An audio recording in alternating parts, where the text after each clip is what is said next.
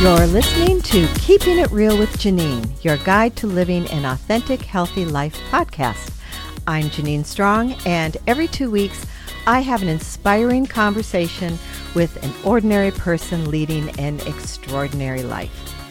Today, we have Dr. Matt Flory and his functional health team back to talk about thyroid and adrenal issues. Dr. Matt Flory is the founder of Functional Health Team. As a doctor practicing functional medicine, Dr. Flory specializes in holistically treating inflammation and inflammation-related complaints. Dr. Flory's team of health detectives utilize functional medicine's unique diagnostic procedures and largely natural treatments with a focus on methylation and nutrigenomics. Welcome back to the podcast, Matt. Good day to you, Janine. Happy to be here. Great. Our next participant is Katie McKenzie. She is the co-owner of Gym Guys and a certified exercise physiologist. She also has a BA in nutrition and fitness and a master's in exercise physiology. She is passionate about meeting people where they are to achieve their health and fitness goals. Hi, Katie. Welcome to the podcast. Hello. Thank you for having me. Oh, you're so welcome. This is going to be fun.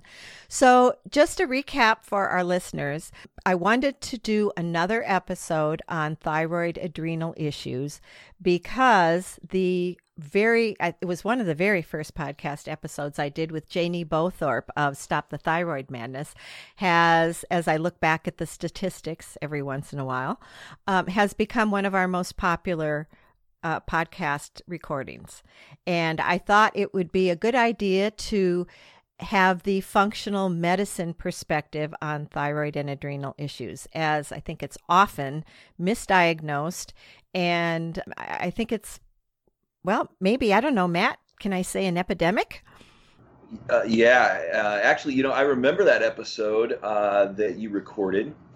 And interestingly enough, the words you just used are actually in the title of my thyroid blog article this month on our Functional Health Team website, because it is one of the most misdiagnosed and I would say also mistreated conditions of our age. Mm-hmm, mm-hmm. Well, maybe that's a good place to start, even though I'm not starting with your bullet points here. And why should we? Why should we? Absolutely. Absolutely. So why is it so misdiagnosed? Why? I mean, it would seem to be kind of a no-brainer, but I guess it obviously isn't. Yeah, there's one way to kind of approach this question is to really think that, honestly, our body has a certain set of signs and symptoms. Now, that's a mouthful to say. A lot of alliteration there. I love alliterations. Constant consonants, right? But there's a certain set of signs and symptoms our body can really alert us with, right? Okay. So there's a lot of crossover. So we end up getting bleed from one condition into another, and then we start to pile on top of that the average education that we get from kind of social education that's out there, and much of this education comes from commercials, from messages from the media, and those media messages come from corporate sponsors who are often trying to sell us things like over-the-counter products. Mm-hmm. If you're in the United States and some other countries that allow direct-to-consumer pharmaceutical advertisement, mm-hmm. right? We're getting a lot of these messages from there. So, without yet kind of going into what conditions or what functional foundational issues are misdiagnosed and confused. What is crossover between thyroid and other conditions? I think those are some of the main reasons, if that makes sense. Mm-hmm. Mm-hmm. Well, but now when you go to your doctor, you can If you're feeling tired, depressed, maybe you're gaining weight, you just don't feel like yourself. Very often, I would think that most doctors would do some thyroid testing, right? Some blood work. Why does that miss the mark often? Well, yeah, you would hope so. It depends on what doctor you go to. When some of these symptoms are signs and symptoms of something like depression, which we can kind of get into that, then a lot of times, which I think we covered in another one of our discussions, but a lot of times those 15 to 20 minute appointments with a therapist may not even include any blood work, right? Mm-hmm. And so, you could, if that's the road that you go down because those are the predominant symptoms that you as an individual is noticing, mm-hmm. then that can even circumvent, blood labs and blood work. But on the, back, to the question of blood labs and blood work, blood labs are not the best way to test for hypothyroidism, which I say hypothyroidism because that is predominantly the most common thyroid condition, right? 90% of all thyroid sufferers are hypo or under functioning of the thyroid hormone system. Right. I say system because there's a whole lot of steps in there, and in that blog article that people can go to on our website, I go deeper into those steps, the 12 steps of the thyroid hormone cycle, everything from production to recycling, because there's always a balance that has to occur with all these things.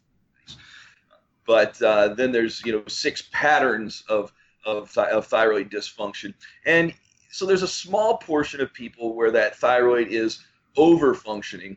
But the best way really to assess this is to understand what is the thyroid hormone intended to do. Okay. It's the gasoline and the gas pedal to our body system. Oh, I love metaphors. Excellent. Yeah, right. And so when we need it, and what does it control? It controls the metabolism within every single cell. Mm-hmm. Okay. The thyroid receptor for actual thyroid hormone is on the nucleus of the cell. So it's inside the cell membrane. And so its job is to trigger a response in the nucleus to kind of ramp up those metabolic processes that are coded into our DNA. Okay, so hold on for a sec. So it sounds to me like what you're saying is, first of all, you've got to have enough thyroid hormone. Are we talking about T3? That's the active, well, I don't like to use active and inactive so much because of recent understanding of T4 and T3, but classically and typically you will hear a doctor or other sort of practitioner in the functional world use T3, describing it as the active thyroid hormone.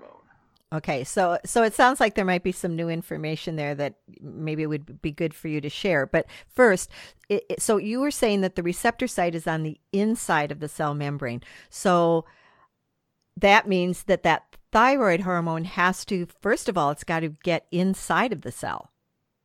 That's correct. Right? And that's one of those 12 steps. That's one of those 12 steps. I use a metaphor in that blog article to, that kind of trickles throughout the 12 steps that, I can get quite technical because that's the way I understand things. But throughout those 12 steps, we try to use a metaphor that gives you a way of relating, the technical things that I'm talking about to a practical understanding of that. And so that's correct. So once the thyroid hormone finally reaches inside the cell and hits the receptor on the nucleus membrane, then it can do something with our metabolism, which generally is ramp that up. And so the real way to assess, the real best way to assess for the function of this entire thyroid hormone system is a mechanism of assessing your metabolism. Okay. Mm-hmm. And one of the easiest, and I would also say most, what's the right word? Well, we'll just say best ways to assess that metabolism, because the metabolism is the sum total of the biochemical processes that are going on in the cell. Okay. And one of the products of that is heat. It gives off heat. And so our body temperature, surprisingly enough, something as simple as our body temperature is a free at your home, so it's very convenient way of assessing that metabolic function that's going on, the level of metabolism. Okay. Interesting. So that's why cold hands, cold feet, having a hard time staying warm goes along with hypothyroid. You can say that there's some relationship there. There's also some relationship to some of the fact that it's an autoimmune condition, that it's having some effect on the blood vessels. Okay. Mm-hmm. You know, because with these immune-driven conditions or inflammation-driven conditions, there's a lot of crossover between, you know, autoimmune conditions that you know about and you might have already diagnosed, and then the ones that are developing, right? Because this autoimmunity spills over from one system to the next. We know that if you've got one, you either are developing or you already have another. It may or may not be diagnosed yet, but that's just unfortunately the way it's going to be. There's about 90 to maybe 100 different immune-driven, autoimmune types of conditions that, at least right now, that we know about. Oh my goodness, I had no idea it was that high. Oh yes, that's why the world of autoimmunity It's confusing, but it is rewarding because, you know, the way I like to describe it to people is there's all these conditions, all these diagnoses. Mm-hmm. And even the New England Journal of Medicine has documented that 75 to 90%, somewhere in there, of all of the diagnoses are chronic inflammation driven. So you've got, if you can imagine in your mind's eye, you've got all these myriad of diagnoses at an upper level. And then at the level right below it, you've got inflammation, because they're all foundationally resting on this inflammation question. And then under that, you've got, well, what's really causing the inflammation? And so when you're treating an autoimmune condition, including thyroid, you're literally at least two levels off of actually treating the cause of the problem, because you've got the diagnosis up here, which is usually what's being treated. And I'll be honest, you know, I certainly agree that treating it naturally, say with an Armour Thyroid, natural thyroid hormone, is maybe better than certainly some medications. Some of the thyroid medications have gluten in them, or at least they have, and they're removing some of those, which can drive the inflammation further. But if you're not treating the causes of the inflammation, which is underlying, you know, two levels down from the diagnosis, well, no wonder it's frustrating and confusing, the typical treatment somebody will undergo. And that's one thing that with the Stop the Thyroid Madness, that's one of the things that I remember as I was listening to that podcast. It really struck me is everything she was saying resonated with me very well, but it made me want to be able to pick up a phone and call her and say, hey, there's actually a deeper level to being able to stop the madness, because there are some answers for these things. It's right. Just it's not at the level of treating, whether it's with synthetic or natural. Right. So what you're saying is that really you are treating symptoms, but you're not really getting at the cause. With traditional treatment methods. Mm-hmm. Uh-huh. Mm-hmm. Yeah. Traditionally. Okay. Katie, do you have anything that you'd like to jump in and add? You guys are a little out of my scope right now. Well, that's because we're talking about the etiology of thyroid and adrenal issues, and your specialty is more about what do you do about it with exercise and workouts and training, in interval training, resistance training, whatever. You know, how do you help get your body back into health, right? I imagine I imagine Katie has some pretty specific observations about people's metabolism and how that filters into her level of support with people and where she right. So for us, we often see those people. You know, I'd be lying if I said that they weren't just coming to looking to incorporate fitness into their lives because they wanted to feel better. But oftentimes, there's a physical driver behind it. They want to change some sort of physical aspect of it. And sometimes we're seeing these people that have tried and are saying they're doing all of those right things, which is where some of these thyroid issues and some of these underlying issues are more obvious because on paper they are doing all of these great things for themselves, but it's not leading to those results that they are hoping they should be achieving at this point. And that's usually a good indicator for us to look for those outside resources that something much bigger is going on because their body, maybe not to their ultimate goal, but should be responding accordingly if they're implementing these fitness and kind of general nutrition practices. Mm-hmm, mm-hmm. So I think what I'm hearing you saying is that when you're working with someone, if you're not getting the results that one would expect, that then maybe looking into, is there a thyroid adrenal issue, a metabolism issue of some sort that needs to be addressed?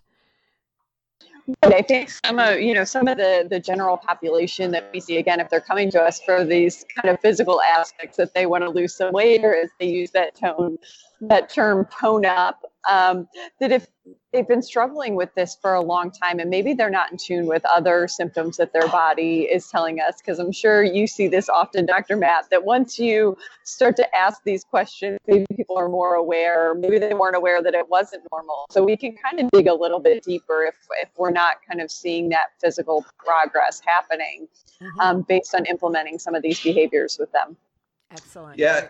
And I do. I think that's, you know, some of the power in working together closely as a team is when you can, you know, not only certainly have resources to support, but if you can, through enhanced communication between practitioners, if you can have these educations, then, you know, everybody, in my experience, everybody looks a little smarter. And that's not the end goal, but it's more supportive of clients, and they realize that, right? They're more when they're better supported, when they have a higher level of understanding coming from their practitioners, they're happier and they stick around with the programs that they need to be on longer.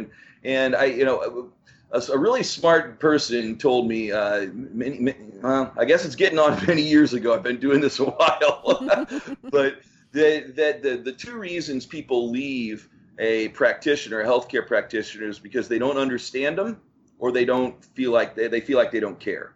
And so that's one of the biggest things we need to understand. And there's a lot of ways to address that, both in our own education and our communication skills, and then certainly having things such as a supportive team sort of a format with which to or highly provide a supportive environment and an environment of understanding. Mm-hmm.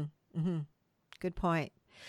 So I'd like to move to chemical disruptors, because I just read an article. I think it was my favorite news magazine, The Week, that, most people use a fluoride toothpaste. Mm. And what the article was saying, I should have gotten it out, but anyway, it was saying that children tend to use a big gob of toothpaste on their toothbrush, and then they're swallowing a lot of it. And because there's fluoride in their toothpaste, they're being told parents should guide their kids to just have a tiny little bit of toothpaste on their toothbrush because it has fluoride in it. So obviously it's known that there are problems with fluoride. Otherwise, who cares how much toothpaste you're putting on your on your brush and whether you're swallowing it or not? And for those who do use fluoride toothpaste, you can get toothpaste without fluoride. But so I thought it might be a good idea to talk about these disrupting chemicals and how bromine, fluorine, and chlorine compete with iodine and how that can be a problem. Sure.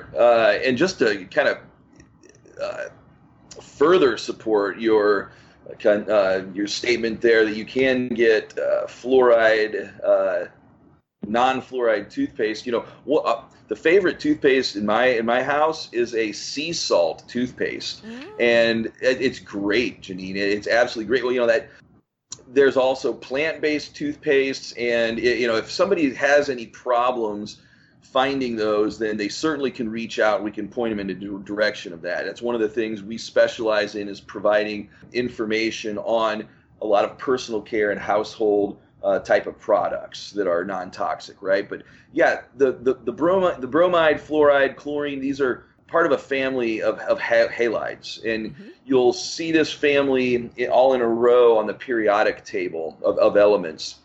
So bromine is probably one of the more well-recognized halides that we will find in some of our foods, especially the baked goods.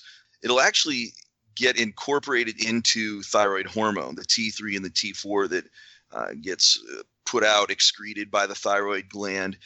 And when your body picks up on this, well, this is where the immune system starts to come into action, right? So we've got 90% of all these autoimmune conditions are autoimmune. So it's really important to identify where is it getting activated. There's some other places where the halide family, where fluoride we're finding is becoming incorporated into pituitary glands. So some places in the brain will collect a lot of some of these, and the hypothalamus pituitary axis, we call it, is very important for these endocrine systems, that both the thyroid and the adrenals. A lot of people might recognize HPA axis in some conversations with doctors, functional, doctors, especially chiropractors, DOs, people, naturopaths, people that are in these realms. And so even outside of maybe, how we said bromine actually gets incorporated into thyroid hormone and makes it not viable for carrying out what the thyroid hormone is supposed to do. That's just one of the thyroid disrupting chemicals that we know about. And many of these disrupting chemicals are literally found in the amniotic fluid. So talking about the bromine, Matt, now that's in baked goods. Is that something that you can look on a label and see if it's in there or not? No, not that I'm aware of. That is, unfortunately, it would be really convenient if we could look at a label or packaging and it would say bromine free, right? But well, is bromine? Is it a? It's. I think. Why is it in bread? As far as I understand, it's really something that happens more in the mass production, right? So. Industrial food manufacturing that is, become more of the norm over, decade after decade, as big companies are producing more. They have to process this stuff, refine it, and these sort of commercial manufacturing techniques that allow it to have longer shelf life, things like that. As far as I understand, it's more of that processing and in the mass scale production where bromine becomes a factor in these. Okay. And so it's my understanding then that the real issue with like fluorine and bromine is that the iodine that attaches to the thyroid molecule can get knocked off, and a bromine or a fluorine, I'm not sure whether to say fluoride or fluorine, can actually take that place. When you do a test for T4, that test can't differentiate between a T4 that has iodine attached or whether it has fluoride attached or bromine or something else. Is that correct? Yeah, sure. We'll talk about that a bit because it's I would say that's partially correct. You know, if we're really drilling down on this subject, then we'll just kind of make sure that's clear for everybody. You know, first off, how do you say it? The bromine, bromide, fluorine, fluoride. Mm-hmm. It's more about the form that it is. Okay. So really both of those are mostly talking about the same thing. Okay. It's just kind of what kind of or molecular form that's in. But bromine is the one that is more responsible for replacing the iodine. You know, when as you say, the iodine gets kicked off or kicked out, right?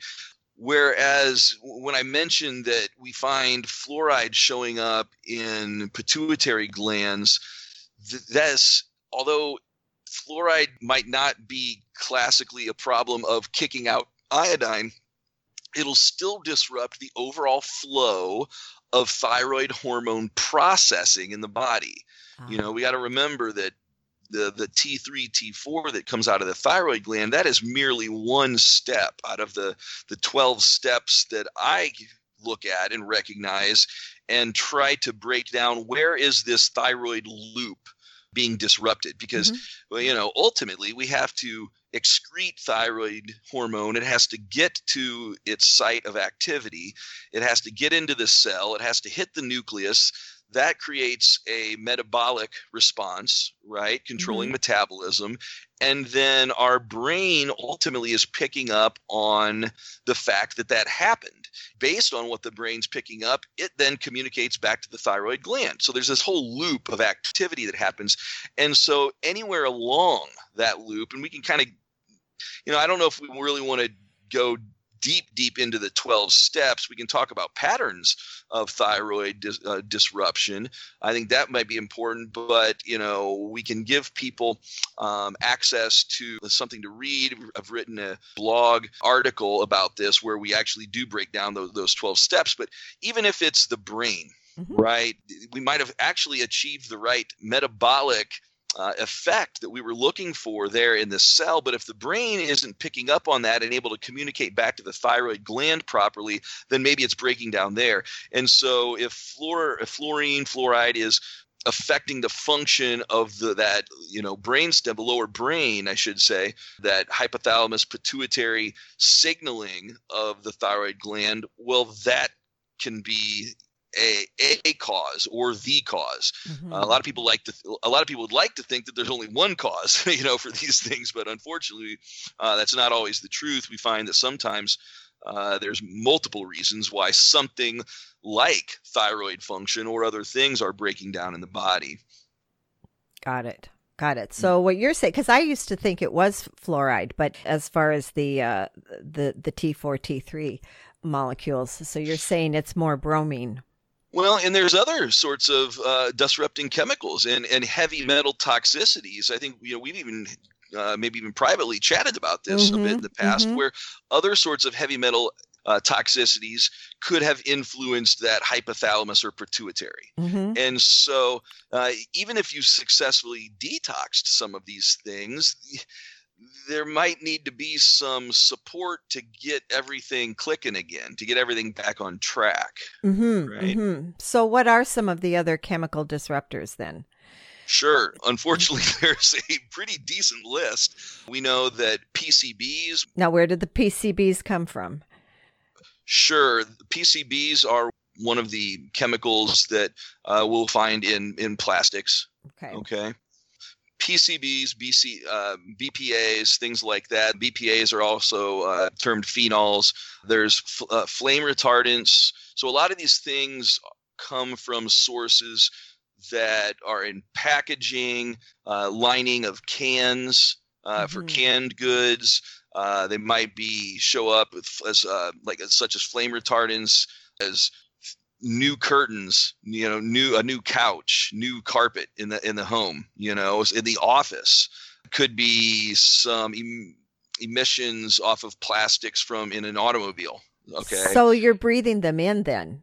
You're breathing them in, as opposed to okay. Yeah, you don't have to lick the curtains, right? Aha. Uh-huh. Okay. Uh-huh. Or cosmetics. There's phthalates that are found in plastics and in cosmetics and in some foods.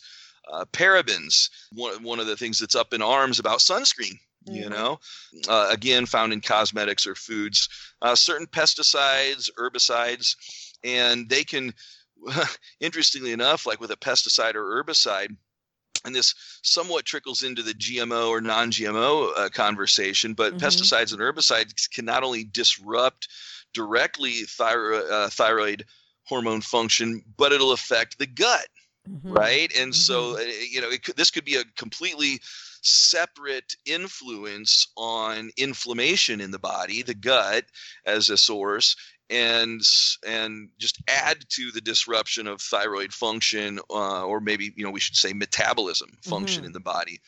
There's even more direct emerging evidence that, again, besides any sort of potential GMOs might have on microbiome, things like that, in and of itself is a endocrine disruptor on the production of thyroid hormone and potentially even cellular receptors and even the clearance of the thyroid hormone from the cell at its point of activating the nucleus and metabolism.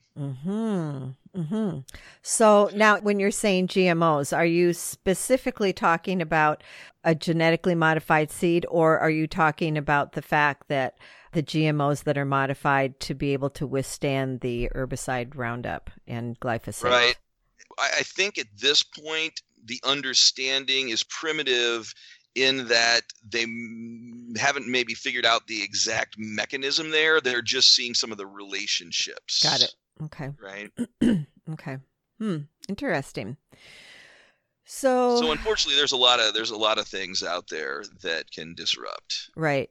So it's becoming more and more obvious through this conversation that just going to your doctor and getting a T4 TSH tests, which are usually what they will start out with, it's a one step, but it's not really going to give you a picture of what the heck is going on in the body. No, absolutely not. When we look at a full thyroid panel, there's typically 9 different markers that'll look at. Now, that's not even all of the thyroid tests that you could look at, but those do include both free and bound fractions of T3 and T4. So there's 4 tests itself right there. There's a reverse T3 that is so reverse T3 you can think of as it's a version of T3, but it's an opposite. And so it'll fit in the T3 receptors on the nucleus, but it won't have the same action. So it's literally a thyroid blocker that's naturally produced by your body. And we find that that version of T3, the inactive or the reverse T3, is elevated when there's elevated adrenal response. Okay, so again, that opens up the actual foundational cause to be anything that's promoting inflammation in the body. And that's a whole, you know, another conversation that we've had somewhat, some before. So are you saying that reverse T3 is linked to high cortisol, can be linked to high cortisol? Correct. Okay. If I see that a reverse T3 is elevated, then I'm looking at, okay, what is it that is increasing that adrenal function chronically? Right. So it could be as simple as stressors, right? We know that our adrenals, you know, kick in when we're stressed, just the emotional stresses, but we have to keep our eyes open to the gut and all the myriad of things that could be going on there as a source of inflammation, dental as a source of inflammation. Let's talk about dental for a moment, because I think gut inflammation, leaky gut, I think I was just even reading an article recently in the week about, they're talking about gut inflammation now and the importance of the gut. So that is becoming more mainstream, but I really don't think that people pay enough attention to the possibility of the mouth and inflammation coming from the mouth and the teeth and the gums. Yeah. I think it's easier to understand why these things are the factors they are on these topics when you realize that the entire GI tract, which the mouth is included in that, right? Mm-hmm. The respiratory system, the skin of our body, they're all the same tissue. Mm-hmm. Literally, okay. It's epithelial tissue. That tissue is meant to be a semi-permeable barrier, okay, or mm-hmm. a selective barrier. Uh-huh. Might be selective, even a better way to say it. Uh-huh. Okay. So only certain things get in and mm-hmm. certain things get out. We sweat out toxins, mm-hmm. right? Well, so it's meant for things to go out and it's meant for things to come in. We put sunscreen on our skin and those parabens get into our body and they disrupt thyroid. Okay. So mm-hmm. Makeup, you know, we talked about all these toxins that can disrupt. So it's a two-way street that only certain things can pass through. So what ends up happening is that we have to have vectors, okay, or ways for these disruptors to get into the body. And so that's really the commonality between the gut, which we're talking about more now, we're understanding more now, and dental, mm-hmm. right? And with dental, there's a couple big ones that I can really touch on. That's actual, say, gingivitis and what you might think of gum disease, mm-hmm. right? So bleeding gums, if when you brush your teeth, your gums bleed?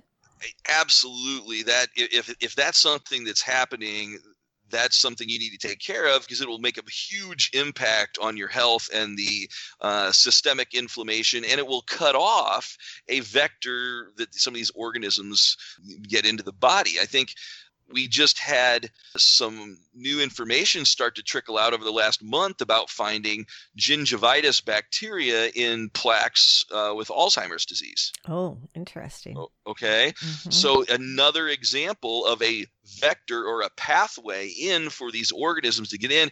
If you've got bleeding gums, that is absolutely a sign to get on that problem. We can talk a little bit about how you can help fix that problem, but I also want to say that you don't have to let it get that far. Right. You should be seeing a dentist that measures your gums every time you go in. Okay. You know what I'm about? I'm laughing because I've had gum issues for most of my life, and they're always sticking that little thing in there and measuring my gum, measuring to see how deep the pocket is in the back there. That's right. And if I'm not mistaken, you know, I'm not a dentist, but if I'm not mistaken, this is what my dentist taught me, because you better believe that at this point in my life, knowing some of this, I go to somebody who does that every time. Mm-hmm. But when they measure something over three millimeters, that's enough space for bacteria to start to get up in there. And that's when the problem really starts to go downhill, mm-hmm. right? Mm-hmm. If they're measuring and you start to hear numbers like 5, 7, 10, then you've got too much space, like you referred to a pocket. Mm-hmm. You've got some receding gum line going on. Yep. And there's things that I can actually provide a little bit of advice to help deal with that, mm-hmm. right? Mm-hmm. Because, hey, at one point in my life, I had these, you know, just it sounds like you too, had these measuring at high levels. And so my gums were something that I needed to take care of a bit. And so what I was taught to do was to buy one of these water picks, mm-hmm. right? Mm-hmm. Where you got a basin, you've got the little jet that shoots out, mm-hmm. and put about an ounce, maybe an ounce and a half of food grade hydrogen peroxide. I knew that's what you were going to say. Okay. Yeah. Now, this is not the hydrogen peroxide you get down at the corner store, mm-hmm. generally, mm-hmm. right? This is something like maybe a 36% mm-hmm. hydrogen mm-hmm. peroxide. So it's mm-hmm. very strong hydrogen peroxide. And you can get that on Amazon, by the way, can you? Because I've bought it. I use it when I'm making sprouts in my sprout maker. There you go. Mm-hmm. Sure. So that's where I got it from. Okay. Yeah, absolutely. And you can definitely get, which is where I got mine, those water picks on Amazon. You know, might say you want to give a little bit of business to your health food store, corner store. Sure, absolutely. But if that isn't an option, if you can't find it, then get it somewhere and get it at Amazon if you need to. What you do then is you just mix that together and use, you know, clean filtered water, right? Mm-hmm. Use a clean water source, I think should go without saying to some degree. There's actually an applicator that comes from that water pick that is my favorite to use. And it's really designed for braces. It's people with braces. Mm-hmm, mm-hmm. And it's got on the end a little tip, a little brush, just tiny little brush bristles. Mm. And you just take it and you go along the gum line at the top of the tooth, maybe down the line in between the teeth. And sure, that's going to get out, you know, any particulate matter that's in there, which is a benefit, but especially when you use that brush, you kind of massage the gum line a little bit, and you almost a little arch right at the top of the tooth where you go along the gum line, and do that, you know, front and back, especially for people, I'll say this, that might have, you know, because I've got some wisdom teeth that I've opted not to take out, but I have to kind of keep a little bit better care of, right? Mm-hmm. And so when I first was taught this, I had one of those wisdom teeth that showed quite a bit of bacterial infection kind of in the little pocket that was there that it was causing. So you can really take that jet and like get down in there in those pockets along the gum line, front and back of the teeth, and that will completely reverse the issue of this gum disease. You know, when you start doing it, it in and of itself may cause just a bit of bleeding, all right? Mm-hmm.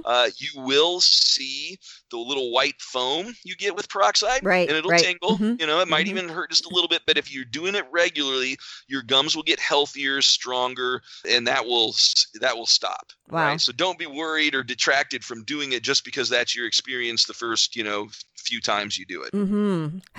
Thank you so much, Matt. Because I think a lot of people besides you and I in our lifetime have had gum issues, and that's really important, and that's so simple. And there are lots of varieties of water picks. You know, it's not that expensive, and that's easy to do. And how often do you have to do it? Do you have to do it every day, or can you... I was taught to do it every day. I kind of think of it, though, as the dentist knows that if they tell you to do it every day and you do it, you know, every other day or a few times a week, then that's a win for them. It's kind of like when I tell people to drink 60% of their body weight in water daily, and it's a win if they're doing 50, right? Right. Yeah, I hear you. And I would say that do it every day until your gums stop bleeding, right? And then as a maintenance, you know, my gut instinct is like 3 times a week would probably be very good for most people. It's going to be very good for you. And then the other thing to touch on, and this might be a little bit more well known, and I don't have a way to fix this necessarily, but you need to be aware of the root canals. Right. I was going to ask about that. Yep. Yeah.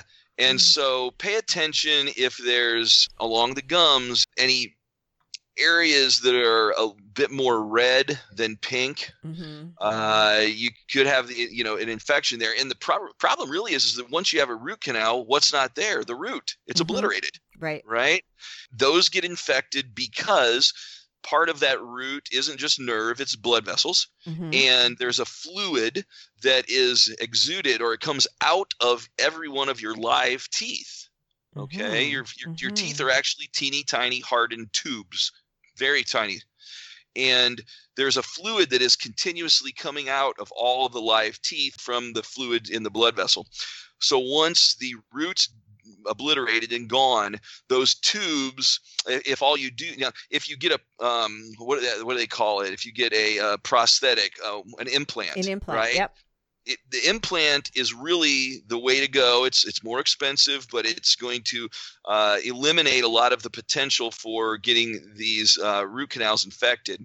But if you already have some sort of cap or, you know, false, you know, bit of a tooth that's on there, something like that, the tubes that there's no more fluid coming out anymore, bacteria can crawl up it. You know, it's like, it's thinking of like the garden hose outside your house. You know, right. If the water's on, you know, on the faucet, nothing's going to crawl up in that hose. But if it's off, something could crawl up in that hose. Right. Right. Right. And I will give just a quick tidbit. And you do notice that there's, you know, a likely infection there. Again, you're not going to feel it because the nerve's gone. Right. Mm-hmm. In most cases, but you can get little antibacterial tinctures. And I find the tinctures work the best because they're alcohol-based, they absorb very well, and they'll usually have, you know, anywhere 2 to maybe 4 different antibacterial herbal components in there. And you can use those to directly put on that tissue of the gum. Mm-hmm.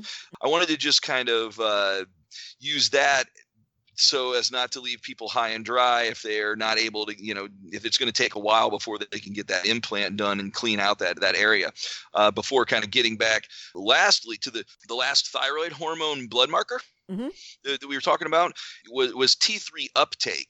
Okay. And that is a measurement of how well the T3, once it's converted, is getting into a cell, crossing that cell membrane.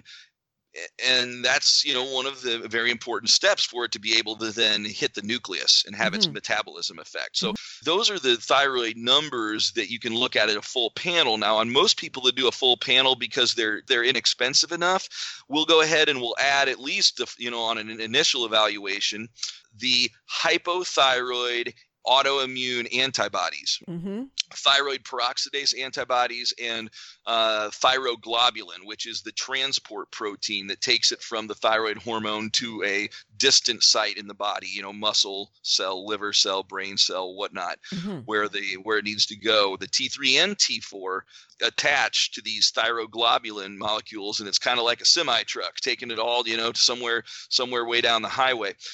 These are very typical when you have hypothyroid, which is most people's issue out there that you can check. There is absolutely, if you suspect Graves' disease and autoimmune hyperthyroid, you can do thyroid stimulating antibodies. So that's a more complete thyroid blood panel. But even so, which I know we kind of touched on earlier, it's really about metabolism. That thyroid hormone is supposed to regulate metabolism. And so evaluating that metabolism is something you don't even need the blood tests to do. Right. You know, because the blood tests. So before we get into metabolism, let's just, I'd like you to list. So if people would like to get a pen and paper out and just what tests for lab work. If somebody goes to their doctor and they want to hand them this piece of paper and say, I would like to have these tests done, just give a list and then we'll go right into metabolism. Yeah, sure. So go ahead and get the TSH, right? Get the TSH, get your T4, both free, F-R-E-E, and total. Okay. Get a T3, free and total.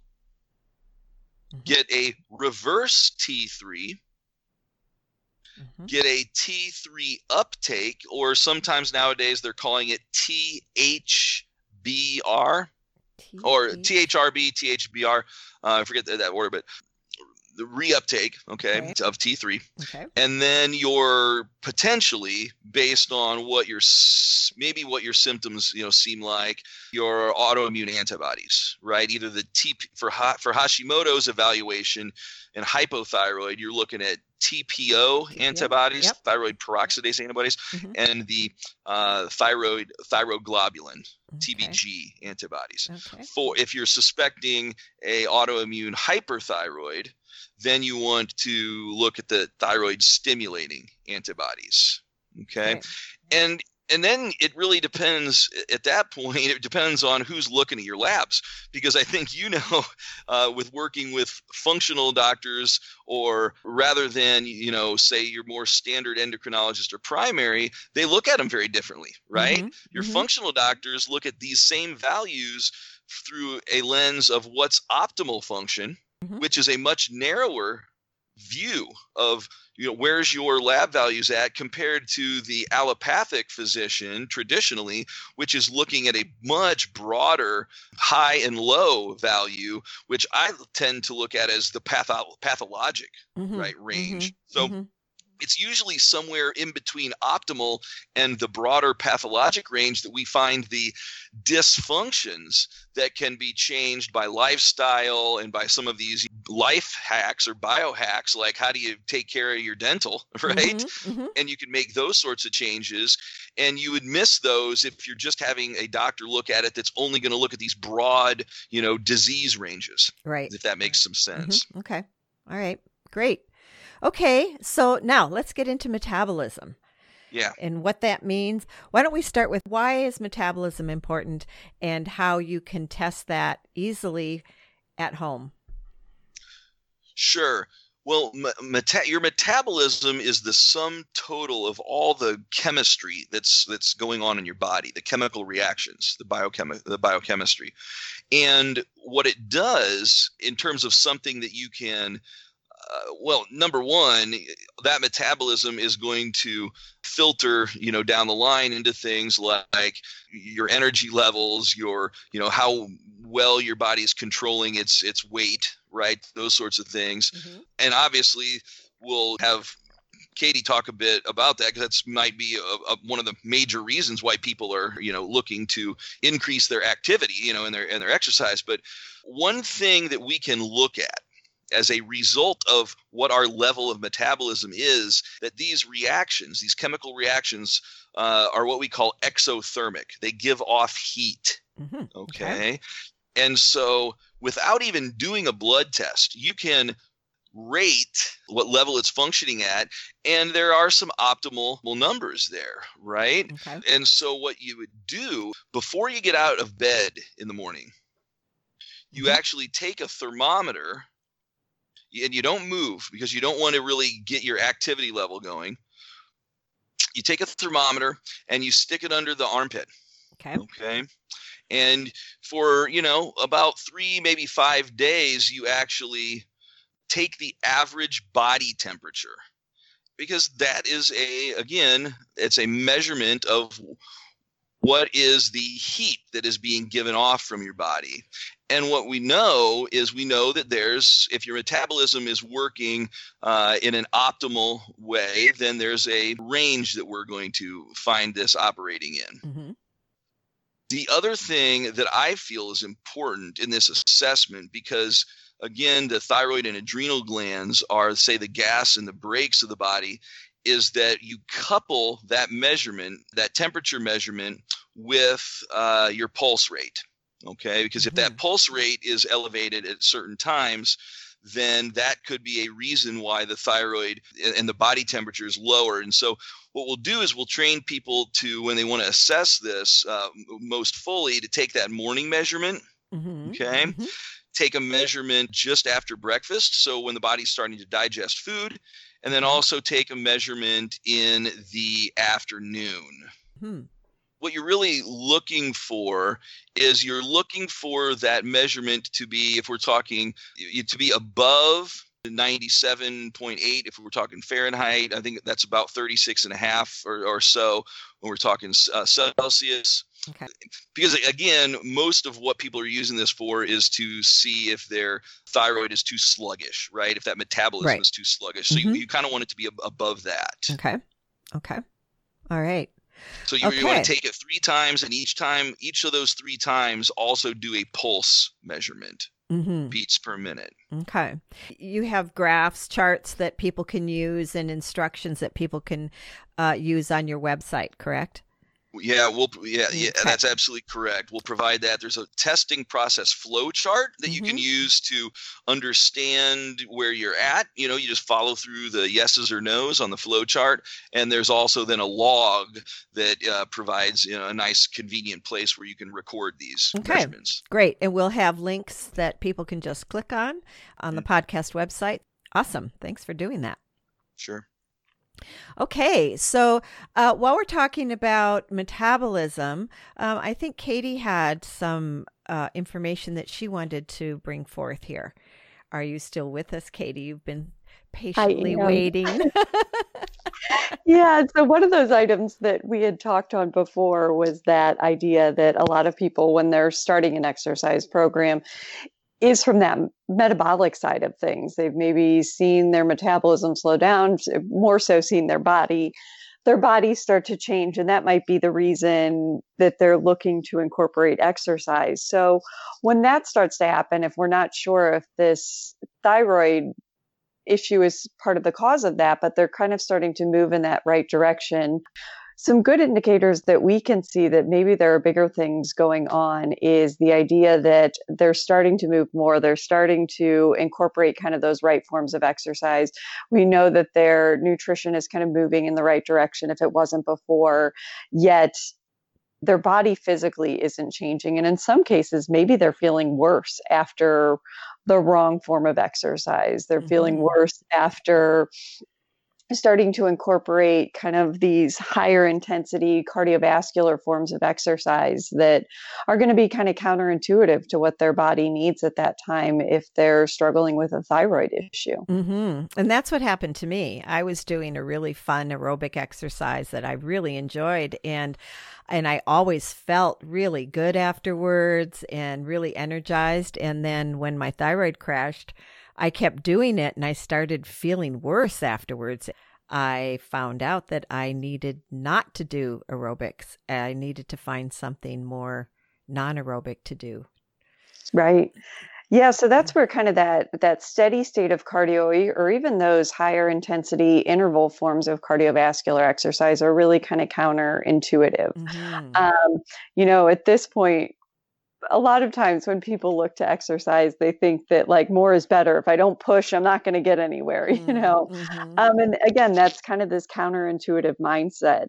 When somebody's struggling with this thyroid issue, they really need to learn to be much more in tune with their body and kind of honoring how they're feeling on certain days. And yes, movement can be great and absolutely helpful for them, but we don't want to push to that point of them feeling shaky or weak or excessively sore. We don't want to necessarily get to this point where our body is releasing even more cortisol than we need, and we're already struggling with that from other aspects. So some of those recommendations that we take with people is to start to incorporate more meditative. You had mentioned again from your own journey, kind of finding Pilates, things like that, yoga and Pilates, where it's a lower intensity. There's still kind of a strength component to it without that cardiovascular side of things.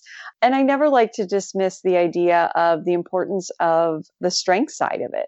We know that lean muscle mass on our body can really help our metabolism start to shift in the right direction if all of those other components are working in our favor as well. So finding ways to incorporate, whether it's body weight, resistance bands, even outside weight that we're incorporating to help to keep that muscle mass in that kind of optimal level for our body so that can work in conjunction of helping to kind of change our metabolism as well. Mm-hmm. Mm-hmm. Meeting the person where they're at, that's what I really loved about Pilates and yoga. There were days I would go in and what I really needed was more stretching. And there were other days where I needed more actual muscle building. And I always left feeling way better than, even if I had a headache and I felt like crap, I dragged myself to her studio for Pilates or yoga or Qigong or whatever she felt would be most helpful for me on that day. Right. It is, again, kind of being very in tune with that body. Not necessarily, there may be times when you need to give yourself that pass, but not necessarily always giving yourself that pass of doing nothing, but some of that body movement can absolutely help you feel better. But knowing when is the right time to push? When is the right time to kind of sit back and just kind of go through those motions, get some movement, kind of be in that kind of breathing meditative state of exercise as well can be hugely important. Mm-hmm. Mm-hmm. Great. So what I hear you saying is that exercise is important when somebody is recovering or in the process of working with low thyroid. Maybe you can't continue with your routine of heavy exercise and really pushing the envelope, and maybe you need to modify that. Right. And again, that good indicator of it not being a good fit is if you're leaving feeling worse in the days following. Mm-hmm. That's a good indicator. Again, not that there isn't, some pain and soreness associated right. with exercising, but there's a good and appropriate level of that. And if you are feeling less energized overall and more physically beat down, that's, for us, and your body isn't moving in the right direction in terms of those metabolic changes or weight loss or, the building of that lean muscle mass, that's a bigger indicator that something else is going on because mm-hmm. Again, if all those factors are kind of in play, and you're not losing the weight that you want to lose, and you're still feeling sluggish, and even though your eating is better and you're moving more, and then even after workouts, you're feeling pain and discomfort for an extended period of time that's not normal, that can be a really good indicator that it was too much for your body, and there's some sort of reason that your body isn't adapting well to that form of exercise. Mm-hmm. Mm-hmm. Well, and I think it's one thing I like to talk about too is really stepping into the shoes of that person, that body that's experiencing that. And I think that, just imagine if you are kind of suffering from one of these problems, maybe you know it, maybe you don't. If you know it, you're probably being treated for it. You may not be being treated by a functional practitioner or a cause-based medicine practitioner that does a lot of the things that I might do, but you're being treated, with medication, right? Mm-hmm. So now you're also recognizing and you're working with a fitness expert trainer, and you're starting to feel like this. How is that going to impact your treatment? There's something going on physiologically when we're feeling bad after that, when we're not mm-hmm. going the right direction. Mm-hmm. And so what's that doctor going to do that might be unaware of the physical activity you're putting in? They're going to start to tweak your medications, aren't they? Mm-hmm. Mm-hmm. And I just think that is a point that we like to really acknowledge with, as Functional Health Team. It's, part of the reason Katie and I are both here talking is that there is a huge benefit and a higher level of understanding when you've got practitioners that are working together, when you are looking at more than one factor, when your team is really aware of what's going on otherwise. And I think that's just another a factor to be very aware of. Mm-hmm, mm-hmm. Does that make some sense? What yes, I'm saying there? Absolutely, absolutely. So we're starting to run out of time. What I'd like to do to end is, I don't think we've talked about some of the misdiagnoses or conditions that cross over with thyroid adrenal issues. Just for our listeners to be aware, if they have some of these symptoms or if they've been diagnosed with any conditions and they're finding that they're doing whatever they're supposed to be doing, but they're still not feeling better. And maybe they really need to look deeper into the thyroid and adrenal issues. What are some of those other kinds of conditions or issues that people get diagnosed with that maybe it really isn't that? Maybe it really is a thyroid as the cause.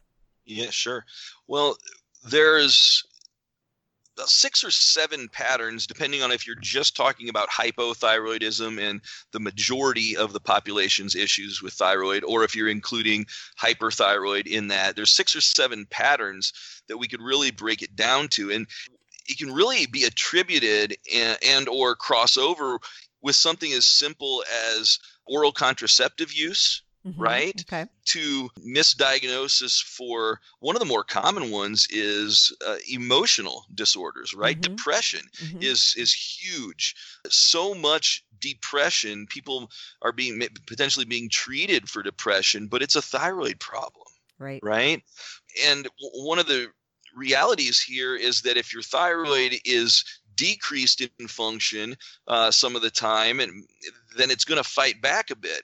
And there's some switching between symptoms here. And so we've got really depression that shows up, anxiety that shows up. Mm. When you're going back and forth between some of these, you got the bipolar spectrum mm-hmm. that's there. Mm-hmm. I cannot tell you how frequently I have clients come and say, Dr. Matt, my hair is falling out. Help me stop it now. Mm-hmm, mm-hmm. Right. And this is where we often find that there's things like even a non-celiac gluten sensitivity is very highly related with these types of thyroid and alopecia autoimmune issues, mm-hmm, right? Mm-hmm. Arrhythmias of the heart, tachycardia, that'll be just a primary diagnosis that people will be being treated for and on medications for. And really, it's a thyroid issue in a lot of cases. Constipation, diarrhea go along with hyper and hypothyroidism, tremors, insomnia, infertility, just plain and simple menstrual problems, mm-hmm, will mm-hmm. be, confused there. And again, that could be because of a medication or for other mitochondrial reasons, inflammation reasons. Chronic mm-hmm. fatigue, I think, is probably not too hard to understand there. If our metabolism, is not working right. Dry skin, brain fog is a huge one. Mm-hmm. Mm-hmm. There's various liver conditions, because that liver is going to convert a full 25% of that T4 into the active T3. Right. We kind of talked about some of these maybe unknown toxicities and those thyroid disrupting chemicals, mm-hmm. Mm-hmm. Simply chronic stress and therefore, adrenal dysfunction. And that even in the Earth's early stages where the adrenals are elevated, again, when you're even doing that temperature test, you want to test that pulse. How are the adrenals corresponding to any sort of fluctuation in thyroid or metabolism and function and therefore heat? Mm-hmm. Gut issues, your gut infections can be underlying. And so you could be being treated for thyroid, and you could have leaky gut, food allergies, a candida, some sort of parasite, bacterial infections, or simply the right types of organisms, just overgrowth and SIBO mm-hmm. could be going on. We talked about dental. That's mm-hmm. a very common one to be undiagnosed there. Other sorts of infections that don't really have to do maybe with what's actively going on in the gut or dental. There's a test I do on a number of clients that tests for, I think it's like 29 different pathogens, some of them viral, some of them bacterial. One of the common ones that just literally, well, there's some mimicry that goes on. So there's a Yersinia organism, a bacteria, that part of its structural components on the cell membrane look very similar to structural components of thyroid. And so the immune system, when it mounts an attack against this bacteria, the same immune response will then spread to the thyroid just because it looks like it, right? Mm-hmm. H. pylori is one of those that gets misrecognized. Hepatitis C, chlamydias, Epstein-Barr, herpes viruses. And as of right now, these are just the ones we know about, mm-hmm. certainly mm-hmm. right now. Mm-hmm. But then other sorts of brain trauma, maybe some of this chronic brain injury that we hear so much about, right? Mm-hmm. Or even potentially toxicities. We mentioned heavy metal toxicities that can affect that hypothalamus and pituitary, those sorts of dysfunctions. But, that's a long list. And then you really, if you want to get to the bottom of your thyroid issue, and, we mentioned earlier at the beginning, and Stop the Thyroid Madness, right? Then, mm-hmm. then it's really about working with people that are aware of these things. They right. can kind of go down and say, yeah, that's not likely. Well, this one is likely. Mm-hmm. It fits this pattern of thyroid disruption. You've done the metabolism test, and we know that it's hypothyroid. So let's do a full panel of blood work and see where can we identify the breakdowns are, and then what of these, of these causes, these maybe cross misdiagnoses, do we have to really look at mm-hmm. And find foundational cause-based reasons. Right. Right. Excellent. Thank you. And correct me if I'm wrong, please. It's my understanding that people with thyroid issues often have high cholesterol. If you're having a bunch of these symptoms and your cholesterol's also high, that's a good indicator that it could be thyroid. And I remember when I was early on in my thyroid issues, my cholesterol was high and they wanted to put me on statins. And I said, no, that's very common with thyroid issues. I'd like to correct my thyroid issues first. Yeah. So I think a couple quick points are very important to highlight here. First, let's talk about what would it have done if you would have been put on statins and you would have taken statins? Well, we know that it disrupts or damages CoQ10 in the body, okay? Mm-hmm. A lot of people, if they do go on statins, they'll go on CoQ10 to mitigate some of the problems there. Well, CoQ10 is part of the creation of our body's energy, ATP, in the mitochondria, okay? Mm-hmm. Damage to the mitochondria and mitochondrial dysfunction is literally a pathway towards autoimmunity. Mm-hmm. And if we know that the thyroid dysfunction is largely an autoimmune disorder, well, now we're just getting all mixed up. Mm-hmm. The statins literally could send you farther down a hypothyroid or a dysfunctioning thyroid path. And that's a huge issue. Now, absolutely, we will see cholesterol elevated so frequently in people with thyroid issues. And here's really the way I would say is the easiest way to think about this. Okay. Mm-hmm. Again, these thyroid conditions are inflammatory conditions, are the vast majority of them. You know, we're talking 90s or, you know, upwards of 90% of them. All right. Okay. Mm-hmm. So if they're inflammatory conditions, well, what's our body's natural response to inflammation? What gland we've already talked about gets activated in inflammation to try to help put out the inflammation? The adrenals. The adrenals. Yeah. The adrenal glands, the mitochondria, actually use cholesterol as a raw material and convert it into an adrenal hormone, pregnenolone, that gets turned into cortisol, which is what our adrenal glands are trying to pump out to put out the inflammation. Mm-hmm.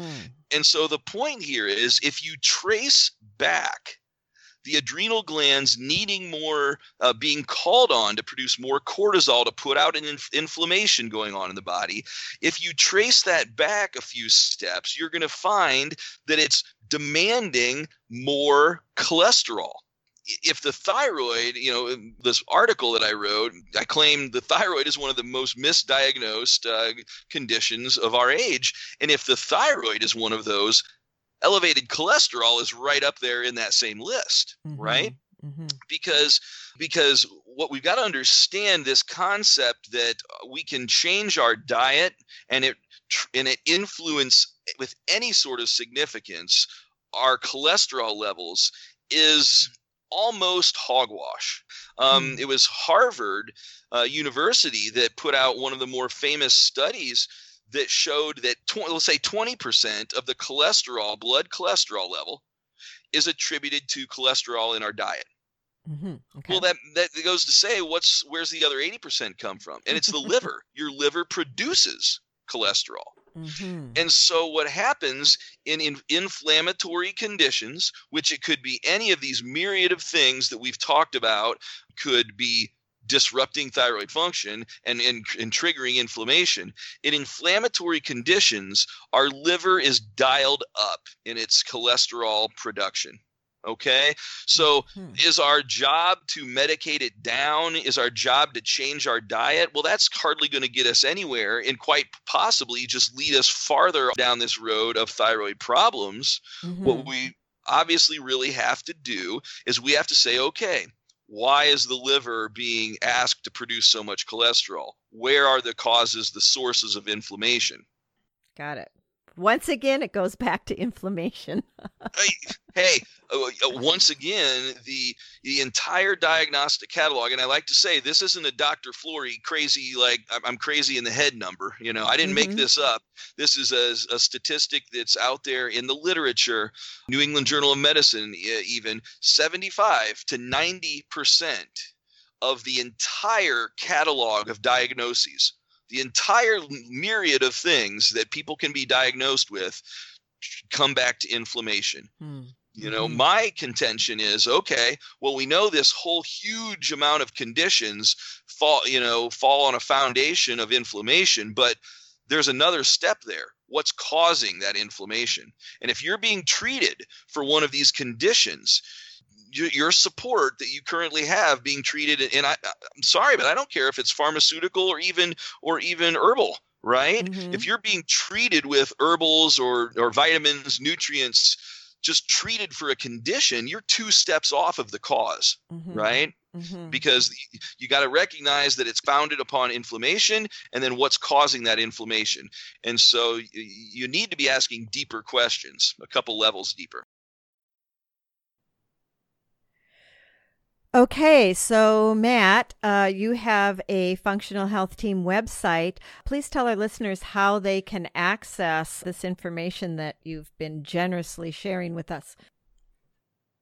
Yes, so if they would like to take a look at our website, we're at functionalhealthteam.com, T-E-A-M. For those specifically looking for support or information on thyroid, we have a private thyroid discussion group. If they would like to go to fht.care/fht_thyroid_group, or send us a Facebook message. We'll kind of help you figure that out. But we have that available for people. We're providing some links to a more in-depth blog article where we kind of discuss a lot of these thyroid issues in depth.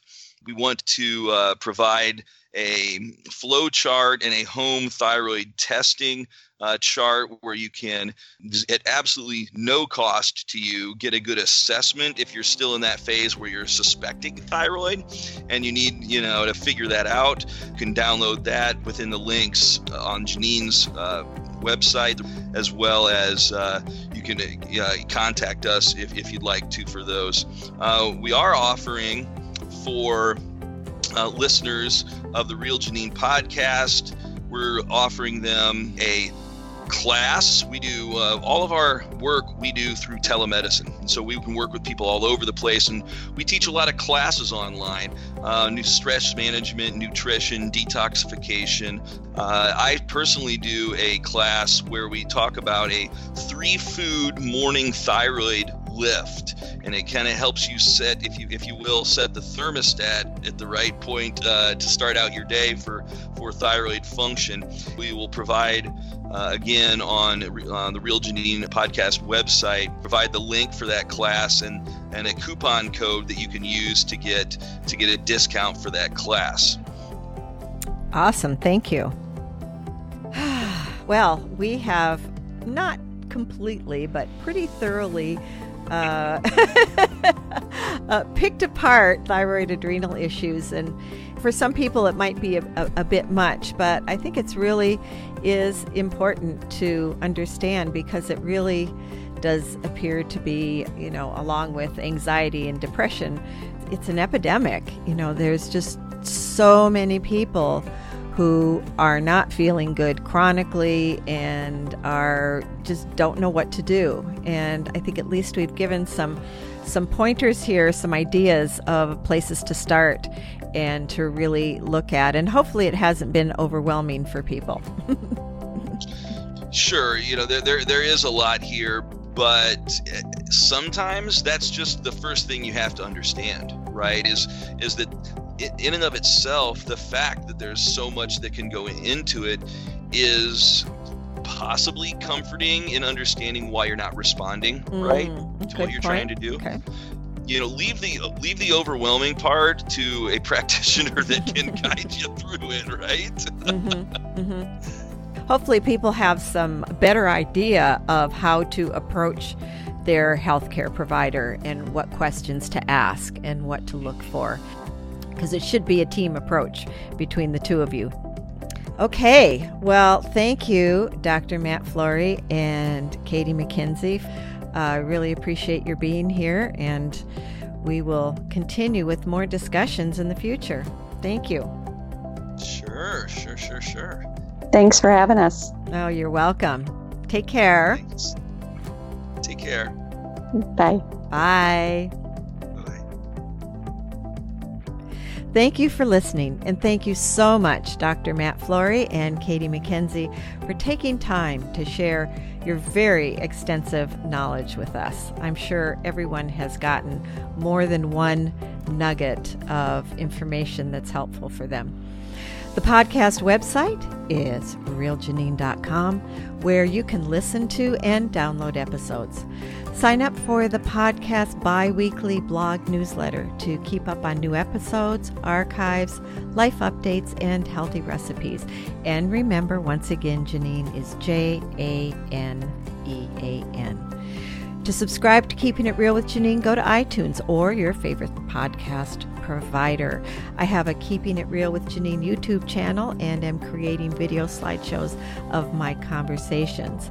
So if you go to YouTube and just type in Real Janine, you'll be able to find it easily. And don't forget to subscribe. Do you know someone who would benefit from my conversation with Dr. Matt Flory and the Functional Health Team? Of course you do. Please share the love. Take care and